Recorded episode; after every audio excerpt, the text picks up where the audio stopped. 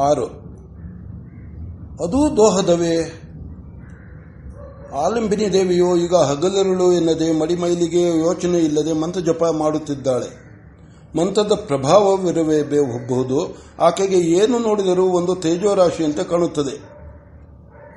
ಜೊತೆಗೆ ಇನ್ನೊಂದು ವಿಶೇಷವೆಂದರೆ ಯಾರೋ ಒಬ್ಬರು ಜೊತೆಯಲ್ಲಿ ಯಾವಾಗಲೂ ಇರುವಂತಿದೆ. ಅವರು ಯಾರು ಎಂದು ತಿಳಿದುಕೊಳ್ಳಬೇಕೆಂಬ ಕುತೂಹಲವು ಆಕೆಗೆ ಆಗಾಗ ಬರುತ್ತದೆ. ಆದರೆ ಆ ಕುತೂಹಲವು ಪ್ರಯತ್ನವಾಗುವುದರೊಳಗೆ ಮಾಘದ ಬಿಳಿಯ ಹಗುರು ಮೂಡುವುದಂತೆ ಹುಟ್ಟಿದಲ್ಲಿಯೇ ಕರಗಿ ಹೋಗುತ್ತದೆ. ಆ ಭಾವನೆಯೇ ರಾತ್ರಿ ಹೊತ್ತು ಮಲಗಿಕೊಂಡಾಗ ಒಂದು ಸಣ್ಣ ಶಿಶು ಮಗ್ಗುಲಲ್ಲಿ ಮಲಗಿದಂತೆ ಒಂದು ಭಾವನೆಯನ್ನು ಮೂಡಿಸುತ್ತದೆ.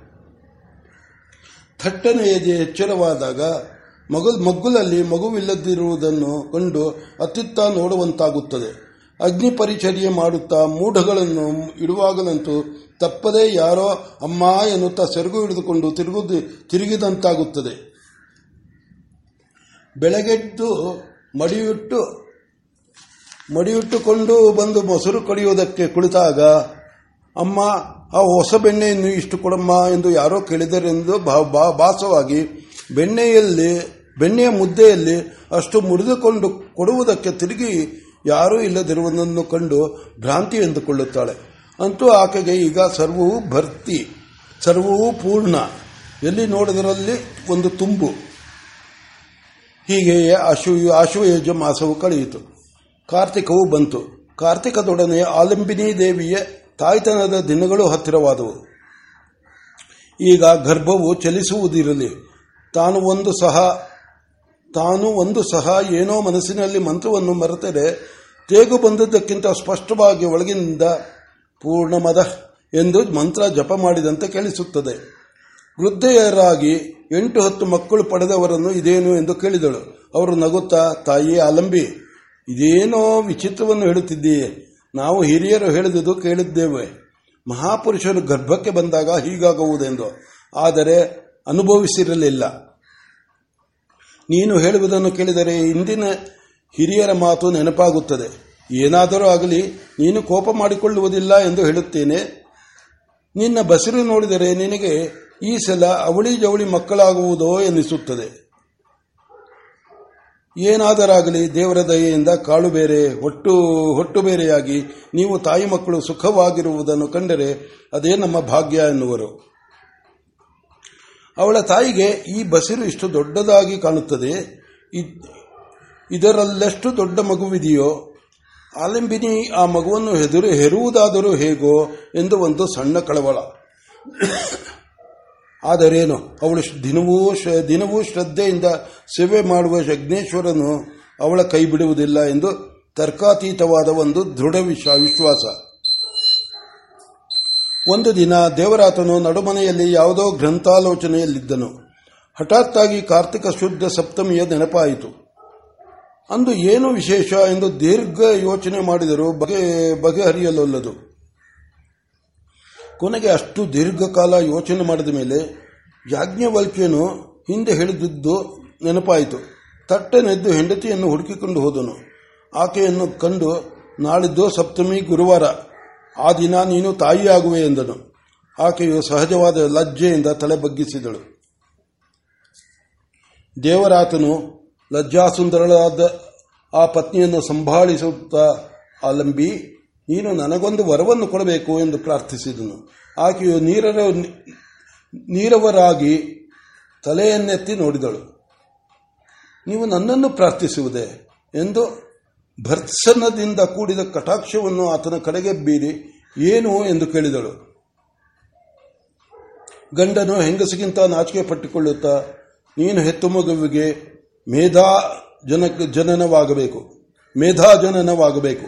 ಅದು ಗರ್ಭನಾಶೆ, ಗರ್ಭನಾಶ ಛೇದಕ್ಕಿಂತ ಮುಂಚಿತವಾಗಿ, ಗರ್ಭನಾಶ ಛೇದಕ್ಕಿಂತ ಮುಂಚಿತವಾಗಿ ಅವಕಾಶ ಕೊಡಬೇಕು ಎಂದನು. ಮಡದಿಯೋ ನೀವು ಹೇಳುವುದು ಎಷ್ಟು ಚೆನ್ನಾಗಿದೆ. ಸೂಲಗಿತ್ತಿಯನ್ನು ಏನು ಮಾಡುವುದು? ಸಾಧ್ಯವೇ? ನೀವೇ ಹೇಳಿ ಎಂದಳು. ಆ ಮಾತಿನಲ್ಲಿ ತಾನು ಒಪ್ಪಿದರೂ ಅದು ನಡೆಯುವುದಿಲ್ಲ, ಸಾಧ್ಯವಿಲ್ಲ ಎಂಬ ನಿರ್ಧಾರ ತುಂಬಿತ್ತು. ಆಚಾರ್ಯನು ಮಡದಿಯನ್ನು ಕರೆದುಕೊಂಡು ನಡುಮನೆಗೆ ಬಂದನು. ಅಲ್ಲಿ ತಾನೊಂದು ವೇತ್ರಾಸನದ ಮೇಲೆ ಕುಳಿತು ಮಗ್ಗಲಲ್ಲಿ ಇನ್ನೊಂದು ವೇತ್ರಾಸನವನ್ನು ಎಳೆದು ಹಾಕಿಕೊಂಡು ಹೆಂಡತಿಯನ್ನು ಅದರ ಮೇಲೆ ಬಲವಂತವಾಗಿ ಕುರುಳರಿಸಿ ಕೇಳು ಎಂದು ಹೇಳತೊಡಗಿದನು. ಈ ಜಗತ್ತು ಅಗ್ನಿಷ್ಠೋಮಾತ್ಮಕವಾದುದು ಇದರಲ್ಲಿರುವ ಪ್ರಾಣಿಗಳನ್ನು ಖನಿಜ, ಉದ್ಭಿಜ್ಜ, ಅಂತಜ, ಜರಾಯುಜ ಎಂದು ನಾಲ್ಕು ವಿಧವಾಗಿ ವರ್ಗೀಕರಿಸಿದ್ದರು ವಾಸ್ತವರಾಗಿ ಎಲ್ಲರೂ ಎಲ್ಲವೂ ಜರಾಯುಜುಗಳೇ. ಎಂದರೆ ಒಂದು ಪೊರೆಯ ಚೀಲದಲ್ಲಿ ಬೆಳೆದವೆ. ಮಿಕ್ಕ ಮೂರು ಗರ್ಭವನ್ನು ಬಿಟ್ಟು ಬಂದ ಮೇಲೆ ಬೆಳೆಯುವುದು. ಆದರೆ ಬೀಜವನ್ನು ತಾಯಿಯ ಗರ್ಭ, ತಾಯಿ, ತಾಯಿಯು ತನ್ನ ಗರ್ಭದಲ್ಲಿಟ್ಟು ಅದನ್ನು ತನ್ನ ಅಂಗ, ಅಂಗಕ್ಕಿಂತಲೂ ಹೆಚ್ಚಾಗಿ ಅಭಿಮಾನಿಸಿ, ತನ್ನ ರಕ್ತ ಮಾಂಸಗಳನ್ನು ಕೊಟ್ಟು ಅದನ್ನು ಪೋಷಿಸಿ, ಸರ್ವಾವಯವ ವಿಶಿಷ್ಟವಾಗಿ ತಂದೆ ತಾಯಿಗಳಂತೆಯೇ ಇರುವ ಪ್ರಾಣಿಯನ್ನಾಗಿ ಮಾಡುವಳು. ನಾಳಚ್ಛೇದವಾಗುವವರೆಗೂ ಆ ಮಗುವಿಗೆ ವ್ಯಕ್ತಿತ್ವವು ಬರುವುದಿಲ್ಲ. ಹಾಗೆ ಆ ಮಗುವು ಪ್ರತ್ಯೇಕ ವ್ಯಕ್ತಿಯಾಗುವುದಕ್ಕಿಂತ ಮುಂಚೆ ತಂದೆಯಾದವನು ಬಂದು ಆ ಮಗುವಿಗೆ ಬಲಭುಜವನ್ನು ಮುಟ್ಟಿ ವಿಹಿತವಾಗಿರುವ ಮಂತ್ರೋಚ್ಚಾರಣ ಮಾಡಿದರೆ ಆ ಮಗುವಿನ ಮನಸ್ಸು, ಬುದ್ಧಿಯೂ ತಂದೆಯ ಮನೋಬುದ್ಧಿಗಳ ಮಟ್ಟಕ್ಕೆ ಬರುವುದು. ಅಲ್ಲಿಂದ ಮುಂದೆ ಬೆಳೆಯುವ ಮಗುವಿನ ಜೊತೆಯಲ್ಲಿ ಅವು ಬೆಳೆಯುವುವು. ಈಗ ದೋಹದ ದೋಹದ ಮಾಡಿ ಬೆಳೆದ ಮರದ ಬೆಳವಣಿಗೆಯ ಫಲವನ್ನು ಪಡೆದುಕೊಳ್ಳುವಂತೆ ಇದು. ಆದ್ದರಿಂದ ನನ್ನ ವಂಶದ ಏಳಿಗೆಯನ್ನು ಲಕ್ಷ್ಯದಲ್ಲಿಟ್ಟುಕೊಂಡು ವಂಶಭೂಷಣನಾದ ಮಗುವನ್ನು ಕೊಡುವ ತಾಯಿಯಾದ ನಿನ್ನನ್ನು ಈ ವರವನ್ನು ಕೇಳಿದೆ. ಆಯಿತು. ಬಲಭೂಜವೆಂದಿರಲ್ಲ, ಅದೇನು? ದೇವತೆಗಳು ದೇಹದೊಳಗಕ್ಕೆ, ದೇಹದೊಳಕ್ಕೆ ಪ್ರವೇಶಿಸುವುದು ಬಲಭುಜದಿಂದಲೇ. ಈ ದೇಹವು ಯಜ್ಞ ಮಹಾಯಜ್ಞಗಳಿಂದ ಬ್ರಾಹ್ಮಣವಾಗುವುದು. ಹಾಗೆ ಆದಾಗ ದೇಹದಲ್ಲಿ ಎಲ್ಲೆಂದರಲ್ಲಿ ದೇವತೆಗಳನ್ನು ಕಾಣಬಹುದು. ಹಾಗೆ ದೇಹವು ದೇವಾಯತನ, ದೇವಾಯತನವಾಗುವವರೆಗೂ ಆವಾಹಿಸುವ ಅವಶ್ಯಕತೆಯು ಉಂಟು ಆ ವಾಹನವು ಆವಾಹನವು ಬಲಭುಜ, ಬಲಭುಜವನ್ನು ಮುಟ್ಟಿಯೇ ಆಗಬೇಕು.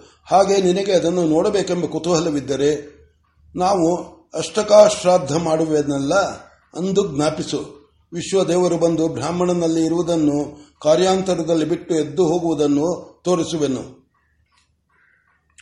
ಈ ಕರ್ಮವನ್ನು ಮಾಡದಿದ್ದರೆ ಏನಾಗುವುದು? ನಮ್ಮ ಮಗು ವಂಶದ ವಿಶಿಷ್ಟ ಲಕ್ಷಣಗಳನ್ನು ಪಡೆಯುವುದಕ್ಕೆ ಬದಲಾಗಿ ತನ್ನ ಪೂರ್ವ ವಾಸನೆಗಳಿಗನುಸಾರವಾಗಿ ಬೆಳೆದು ತನ್ನ ವ್ಯಕ್ತಿತ್ವವನ್ನು ರೂಢಿಸಿಕೊಳ್ಳುವನು. ಈಗ ನಾನು ಈ ಕರ್ಮವನ್ನು ಮಾಡಲಿಲ್ಲ ಎಂದುಕೋ. ನಿನ್ನ ಮಗನು ನಮ್ಮ ವಂಶಕ್ಕೆ ತಕ್ಕಂತೆ ಕರ್ಮಠನಾಗಿ ಬಾಳುವ ಬದಲು ಇನ್ನೇನೋ ಆಗಬಹುದು. ನಾವು ಅರಮನೆಗೆ ಹೋಗುವುದುಂಟು, ಆದರೆ ರಾಜಾನುಗ್ರಹವನ್ನು ಯಾಚಿಸಿ ಅಲ್ಲ. ರಾಜನನ್ನು ಅನುಗ್ರಹಿಸುವುದಕ್ಕೆ. ಆಗ ಹೀಗಿರುವುದು ತಪ್ಪಿ ಬೇರೆಯಾಗಬಹುದು. ಆದ್ದರಿಂದ ಹಾಗೆ ಭಿನ್ನಯಿಸುವುದನ್ನು ನೋಡಲಾರದೆ ನಿನ್ನನ್ನು ಕೇಳಿಕೊಂಡೆ. ನೀನು ಸರ್ವಥಾ ಒಪ್ಪಬೇಕು. ನಿನ್ನ ಮಗನು ತಪೋಲೋಕದಿಂದ ಬಂದವನು. ಸಾಲದೆ ನಿನ್ನಿಂದ ಹಗಲು, ಇರುಳು, ಪೂರ್ಣಮದ ಎಂಬ ಮಂತ್ರವನ್ನು ಜಪ ಮಾಡಿಸುತ್ತಾ ಪೂರ್ಣ ಧ್ಯಾನದಲ್ಲಿರುವನು ಪೂರ್ಣ ಧ್ಯಾನದಲ್ಲಿರುವವನು ಅವನಿಗೆ ಮೇಧಾಜನನವಾಗದೆ ಹೋದರೆ ಅವನ ಕರ್ಮಶ್ರದ್ಧೆಯು ಸಡಿಲವಾಗಿ ಅವನು ಹುಟ್ಟುವಾಗಲೇ ಬ್ರಹ್ಮಜ್ಞನಾಗಿ ಹುಟ್ಟುವುದರಿಂದ ಹಾಗೆಯೇ ಬೆಳೆದು ಸನ್ಯಾಸಿಯಾಗಬಹುದು. ಹಾಗಾಗಬಾರದು. ಕರ್ಮಠರ ವಂಶದಲ್ಲಿ ಕರ್ಮಲೋಕವಾಗಬಾರದೆಂಬ, ಎಂಬುದು ಈ ಪ್ರಾರ್ಥನೆ. ಆಲಂಬಿನಿಯೋ, ಎಂದು ಯಾವ ರೀತಿಯಲ್ಲೂ ಗಂಡನ ಮಾತಿಗೆ ಪ್ರತಿ ಹೇಳಿದವಳಲ್ಲ. ಇಂದು ಆತನು ಸ್ತ್ರೀ ಸಹಜವಾದ ಲಜ್ಜೆಯನ್ನು ತ್ಯಜಿಸಿ ವರ್ತಿಸಬೇಕೆಂದು ಪ್ರಾರ್ಥನೆ ಮಾಡುತ್ತಿದ್ದಾನೆ. ಹ್ಞೂ ಎಂದರೆ ಹೂ ಎಂದರೆ ತನ್ನ ಸ್ತ್ರೀತ್ವ, ಸ್ತ್ರೀತ್ವವು ಅಪರಾಧವೆನ್ನುವುದು. ಹೂ ಎಂದರೆ ಪತ್ನಿತ್ವಕ್ಕೆ ದ್ರೋಹ ಬಗದಂತಾಗುತ್ತದೆ. ಏನು ಮಾಡಬೇಕು? ಆಕೆಯು ಒಂದು ಗಳಿಗೆ ಯೋಚಿಸಿದಳು. ಗಂಡನು ಹೇಳುತ್ತಿರುವುದು ಸರಿ. ಗಂಡನ ಮನೆತನವು ಕರ್ಮಕ್ಕೆ ಹೆಸರಾದುದು. ಹತ್ತೇ ಜನ ಶಿಷ್ಯರನ್ನು ಮನೆಯಲ್ಲಿಟ್ಟುಕೊಂಡು ಅಧ್ಯಾಪನಾದಿಗಳನ್ನು ನಡೆಸುತ್ತಿದ್ದರು. ಆಚಾರ್ಯನೆಂಬ ಪ್ರಾಶಸ್ತ್ಯಕ್ಕೆ ಪಾತ್ರ, ಪಾತ್ರವಾದುದು. ದೇಶ ವಿದೇಶಗಳಲ್ಲೂ ಆಚಾರ್ಯ ದೇವರಾತನ ಅಧೈರ್ಯವೆಂದರೆ ಅಧ್ವೈರ್ಯ ದೇವರಾತನ ಅಧ್ವರ್ಯವೆನ್ನುವ ಅಧ್ಯ, ದೇವರಾತನ ಅಧ್ವರ್ಯವ ಎಂದರೆ ಮಿಕ್ಕ, ಮಿಕ್ಕವರೆಲ್ಲರೂ ಬ್ರಹ್ಮನೇ ಬಂದು ಮೊದಲಾದ ಋತ್ವಿಜರೆಲ್ಲರೂ ಮೈಯೆಲ್ಲ ಕಣ್ಣಾಗಿ ಅತ್ವಿರ್ಜ್ಯವನ್ನು ನಡೆಸುವುದನ್ನು ಅಧ್ವರ್ಯವನ್ನು ಆಚಾರ್ಯನು ವಹಿಸಿದನೆಂದರೆ, ತನ್ನ ಇಷ್ಟಸಿದ್ಧಿಯೋ ಆಯ್ತೆಂದೇ ನಂಬುವ ಯಜಮಾನರು ಅನೇಕರನ್ನು ಕಣ್ಣಾರೆ ಕಂಡಿದ್ದವಳು. ಈಗ ಈತನೇ ಪ್ರಾರ್ಥಿಸುತ್ತಿರುವಾಗ ಇಲ್ಲವೆನ್ನುವುದೆಂತು? ತನಗೆ ಲಜ್ಜೆಯಿಂದ ಪ್ರಾಣವೇ ಹೋದಂತಾದರೂ ಚಿಂತೆ ಇಲ್ಲ. ಗಂಡನ ಮನೆತನದ ಯಶಸ್ಸನ್ನು ಕಾಪಾಡಿಯೇ ತೀರಿಸಬೇಕು ಎಂದು ದೃಢ ನಿಶ್ಚಯಕ್ಕೆ ಬಂದಳು. ಆಗಬಹುದು. ಆದರೆ, ಸುಲಗಿತ್ತಿ ಇರುವವಳಲ್ಲ ಎಂದಳು.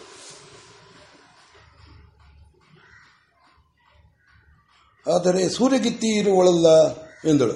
ದೇವರಾತನು ಹೇಳಿದನು, ನೀನು ಒಪ್ಪಿದೆ. ಇನ್ನು ಸೂಲಗಿತ್ತಿಯ ವಿಚಾರ ಬಿಡು. ಇವತ್ತು ಇನ್ನು ಚತುರ್ಥಿ, ಇನ್ನು ಮೂರು ದಿನವಿದೆ. ಅಷ್ಟರಲ್ಲಿ ಆಕೆಗೆ ಕರ್ಮ ಸ್ವರೂಪವನ್ನು ತಿಳಿಯ ಹೇಳಿ, ಜನನವಾಗುತ್ತಲೂ ನೀನೊಂದು ಗಳಿಗೆ ಈಚೆ ಬರಬೇಕು ಎಂದು ಹೇಳುತ್ತಿರುವುದು, ಹೇಳಿರುವುದು. ಆಲಿಂಬಿನಿಗೆ ಅದು ಅಷ್ಟು ಸುಲಭ ಸಾಧ್ಯವಾಗಿ ತೋರಲಿಲ್ಲ. ಆದರೆ ಅದಕ್ಕಾಗಿ ತಾನೇಕೆ ಹೀಗೆ ಹಿಂದೆಗೆಯಬೇಕು ಏನಾದರೂ ಅದನ್ನು ಅವರಿಗೆ ಕಟ್ಟಿದರಾಯಿತು ಎಂದು ಆ ಕೆಲಸವನ್ನು ನೀವೇ ಮಾಡಬೇಕು. ನನ್ನಿಂದ ಸಾಧ್ಯವಿಲ್ಲ ಎಂದಳು. ನೋಡು, ಮರೆತಿದ್ದೆ. ನಿಮ್ಮ ತಾಯಿಯವರ, ನಿಮ್ಮ ತಾಯಿಯವರು ಬಚ್ಚಲು ಬಸಿರು ಎಂದು ಆಗಲೇ ಬಂದಿದ್ದಾರೆ. ಅವರಿಗೆ ಕರ್ಮ ಸ್ವರೂಪವನ್ನು, ಅದರ ಫಲವನ್ನು ತಿಳಿಸು. ಮಿಕ್ಕಿದುದನ್ನು ಅವರು ನೋಡಿಕೊಳ್ಳುತ್ತಾರೆ. ಆಲಿಂಬಿನಿಗೆ ಆ ಮಾತು ಒಪ್ಪಿತು. ಸರಿ, ಆಗಬಹುದು ಎಂದಳು. ಗಂಡ ಹೆಂಡತಿರಿಬ್ಬರು ಹೊತ್ತಿದ ಭಾರವನ್ನು ಇಳಿಸಿದಂತಾಯಿತು. ಇಬ್ಬರಿಗೂ ಹೊತ್ತಿದ ಭಾರವನ್ನು ಇಳಿಸಿದಂತಾಯಿತು. ಆಲಿಂಬಿನಿಗೆ ಏನೋ ಜ್ಞಾಪಕ ಬಂದು ಹೋಗುತ್ತಿದ್ದವಳು ತಿರುಗಿ ನಿಂತು ಗಂಡನನ್ನು ಕೇಳಿದಳು. ಜನನವಾದ ಮೇಲೆ ಭದ್ರಂ ಕರ್ಣೇಭಿಹಿ ಎಂಬ ಮಂತ್ರವನ್ನು ಉಪದೇಶ ಮಾಡುವೆನೆಂದು ಹೇಳಿದಿರಲ್ಲ, ಹೇಳಿದ್ದಿರಲ್ಲ ಅದರಿಂದ ಆ ಈ ಕಾರ್ಯವಾಗುವುದಿಲ್ಲವೋ? ದೇವರಾತನು ತೃಪ್ತಿಯ ನಗುವನ್ನು ನಗುತ್ತಾ, ನಾನು ಹೇಳಿದ ಕರ್ಮವು ಬೀಜ, ಮಂತ್ರ, ಜಪಾದಿಗಳು, ಅದಕ್ಕೆ ಗೊಬ್ಬರ ಎಂದನು. ಹೆಂಡತಿಯು ಆ ಮಾತನ್ನು ಒಪ್ಪಿಕೊಂಡು ಹೊರಟು ಹೋದಳು.